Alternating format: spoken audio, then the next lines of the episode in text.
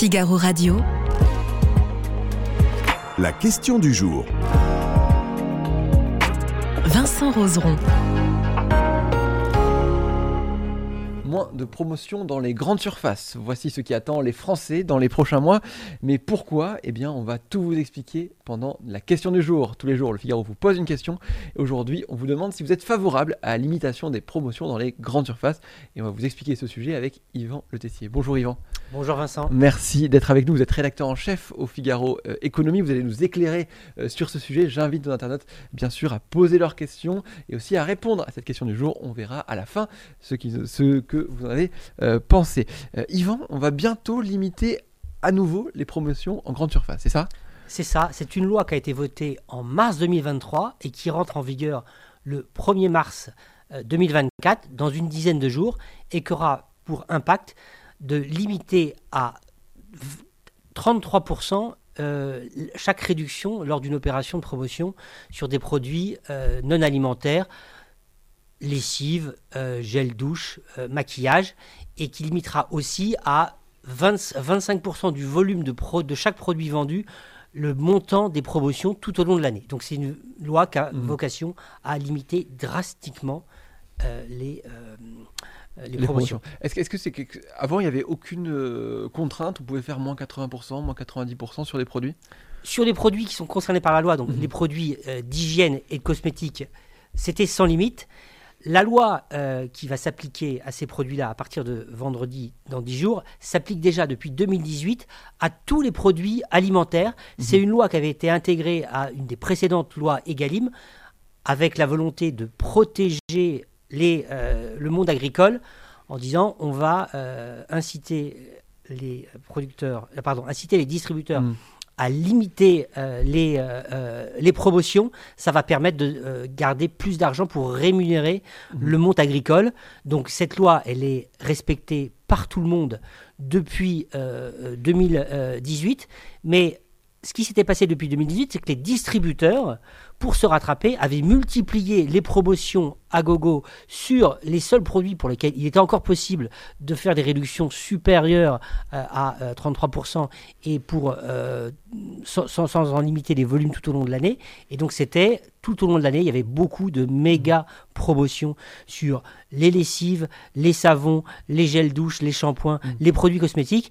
Et ce qui s'est passé il y a un peu plus d'un an, c'est que les industriels de ces secteurs-là se sont battus pour que la loi soit modifiée et que ce soit les mêmes règles pour tout le monde, produits alimentaires et non alimentaires. Ils ont réussi il y a un an et la loi entre en vigueur vendredi 1er mars. Alors, c'est une loi qui a été votée à l'Assemblée. Pourtant, le gouvernement n'était pas forcément pour cette mesure. Bruno Le Maire n'était pas pour qu'on limite à 35% ses promotions. Il était même contre. Le gouvernement s'est battu en commission et en séance, mais cette loi qui était portée par un député qui s'appelle Descrozaille, et qui porte le nom de ce député, est passée. Les industriels des produits de grande consommation ont réussi leur opération de lobbying et à convaincre qu'il fallait changer la loi. Ça a fait pousser des cris d'orfraie à la plupart des distributeurs, à commencer par Michel-Édouard Leclerc. Mais dans ce combat-là, les distributeurs et le ministre de l'économie n'a pas eu gain de cause. Oui, et on comprend maintenant que ça fait maintenant un an qu'ils se plaignent. Ils ont même essayé de reporter, d'avoir un moratoire. Le gouvernement les y a incités parce qu'il y a eu de longs échanges, parce qu'on sort d'une période de méga inflation où le gouvernement avait plutôt intérêt à avoir des promotions. Néanmoins, il n'a pas réussi à avoir gain de cause sur ce sujet et au Parlement, les parlementaires favorables à cette loi ont tenu bon et ont refusé tout changement de la loi, tout moratoire. Donc comme prévu, la loi va s'appliquer à partir de la fin de la semaine prochaine. C'est vrai que ça peut paraître un peu contre-productif, des députés qui se battent pour avoir moins de promotions en magasin. Ils ont été convaincus par les représentants des industriels qui disaient que y avait deux poids, deux mesures, avec d'un côté les industriels de l'agroalimentaire qui étaient protégés avec un nombre de productions de promotion limitée et les industriels des produits de grande consommation qui, eux, n'étaient pas protégés et qui se plaignaient en disant « puisqu'il n'y a de grosses promotions et des promotions permanentes que sur nos produits, ça dévalorise l'image de produits, l'image de nos produits, l'image de nos marques, ça n'est pas bon pour nos entreprises, donc on vous demande d'être placé sur un même pied d'égalité avec qu'avec les industriels de l'agroalimentaire. » Oui, il y a des critiques justement en disant la loi EGalim, enfin aider pour les denrées alimentaires, c'était normal puisque ça allait aider les agriculteurs. Là, on nous dit, il y a des critiques qui disent que en fait finalement ça va surtout aider des géants et pas forcément des grandes multinationales et pas forcément des petits producteurs. La plupart des acteurs des produits cosmétiques, des produits d'hygiène et des produits d'entretien de la maison sont effectivement des grands groupes internationaux qui ne sont pas à plaindre.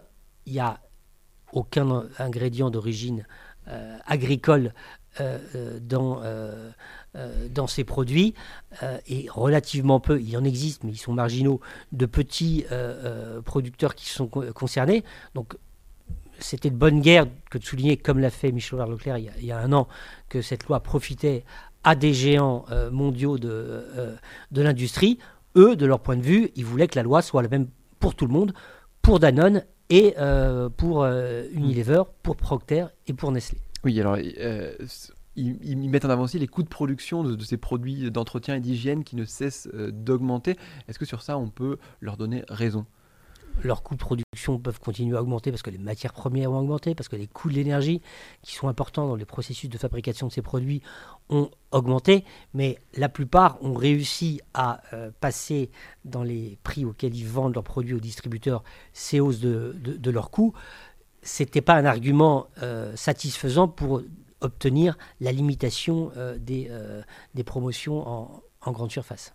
Est-ce qu'aujourd'hui, parce que le gouvernement fait la chasse finalement à ceux qui font trop de marge, est-ce qu'il a choisi plutôt les industriels face à la grande distribution ?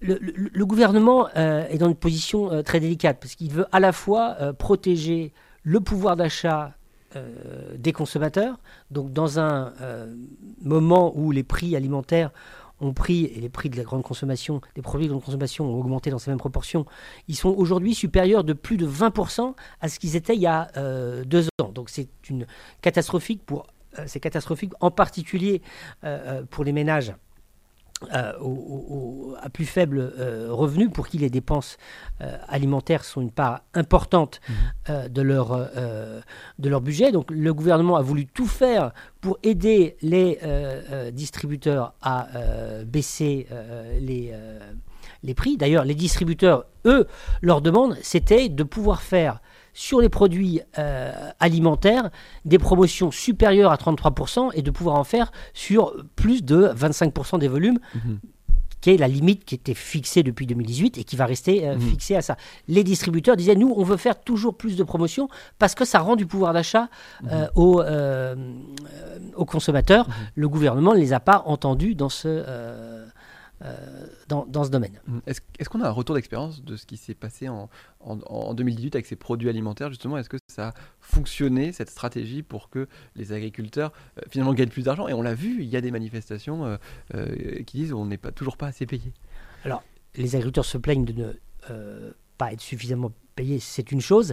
Il y avait dans cette loi qui limitait les promotions en 2018 d'autres principes qui ont protégé la rémunération des agriculteurs, à savoir que dans les négociations annuelles entre industriels de l'agroalimentaire et distributeurs, il est impossible de négocier la part du prix proposé par les industriels qui correspond à la matière première agricole. Ça, c'est une façon de dire, on ne va pas faire pression sur le monde agricole pour vendre les produits moins chers. Donc là-dessus, le monde agricole est mieux protégé qu'avant 2018. Sa rémunération a plutôt légèrement augmenté. Ce n'est pas forcément suffisant pour des personnes qui ont des revenus très bas depuis très longtemps. Alors on va revenir à notre question du jour. Êtes-vous favorable à la limitation des promotions dans les grandes surfaces ? Est-ce que vous, ça vous paraît une bonne idée justement, ces limitations de promotion ? Quels que soient les produits, les consommateurs français sont biberonnés depuis des années à acheter en solde ou en promotion permanente, ce qui a pour impact que les consommateurs, vous comme moi, avons perdu la valeur du juste prix. On attend en permanence des promotions. On se dit que dans quelques semaines, on pourra acheter le même produit 10, 20, 30, 40, 80% moins cher, ce qui peut avoir de fait un effet néfaste sur la consommation. On attend l'effet d'aubaine et en réalité, en limitant l'effet d'aubaine, on peut recentrer les consommateurs sur votre prix, que ce soit un plat de pâtes, un shampoing, un jus d'orange. Il a un juste prix pour rémunérer les agriculteurs et les industriels et les distributeurs. Il faut le payer au prix fort et pas attendre 80% de réduction, ce qui ne rime à rien. Donc si je comprends bien, c'est plutôt un oui, et ce sont 43% des internautes, c'est une question assez serrée, 43% des internautes qui sont favorables justement à cette limitation de la promotion dans les grandes surfaces. Merci beaucoup Yvan Le Tessier d'avoir été avec nous aujourd'hui pour cette question du jour. Merci Vincent.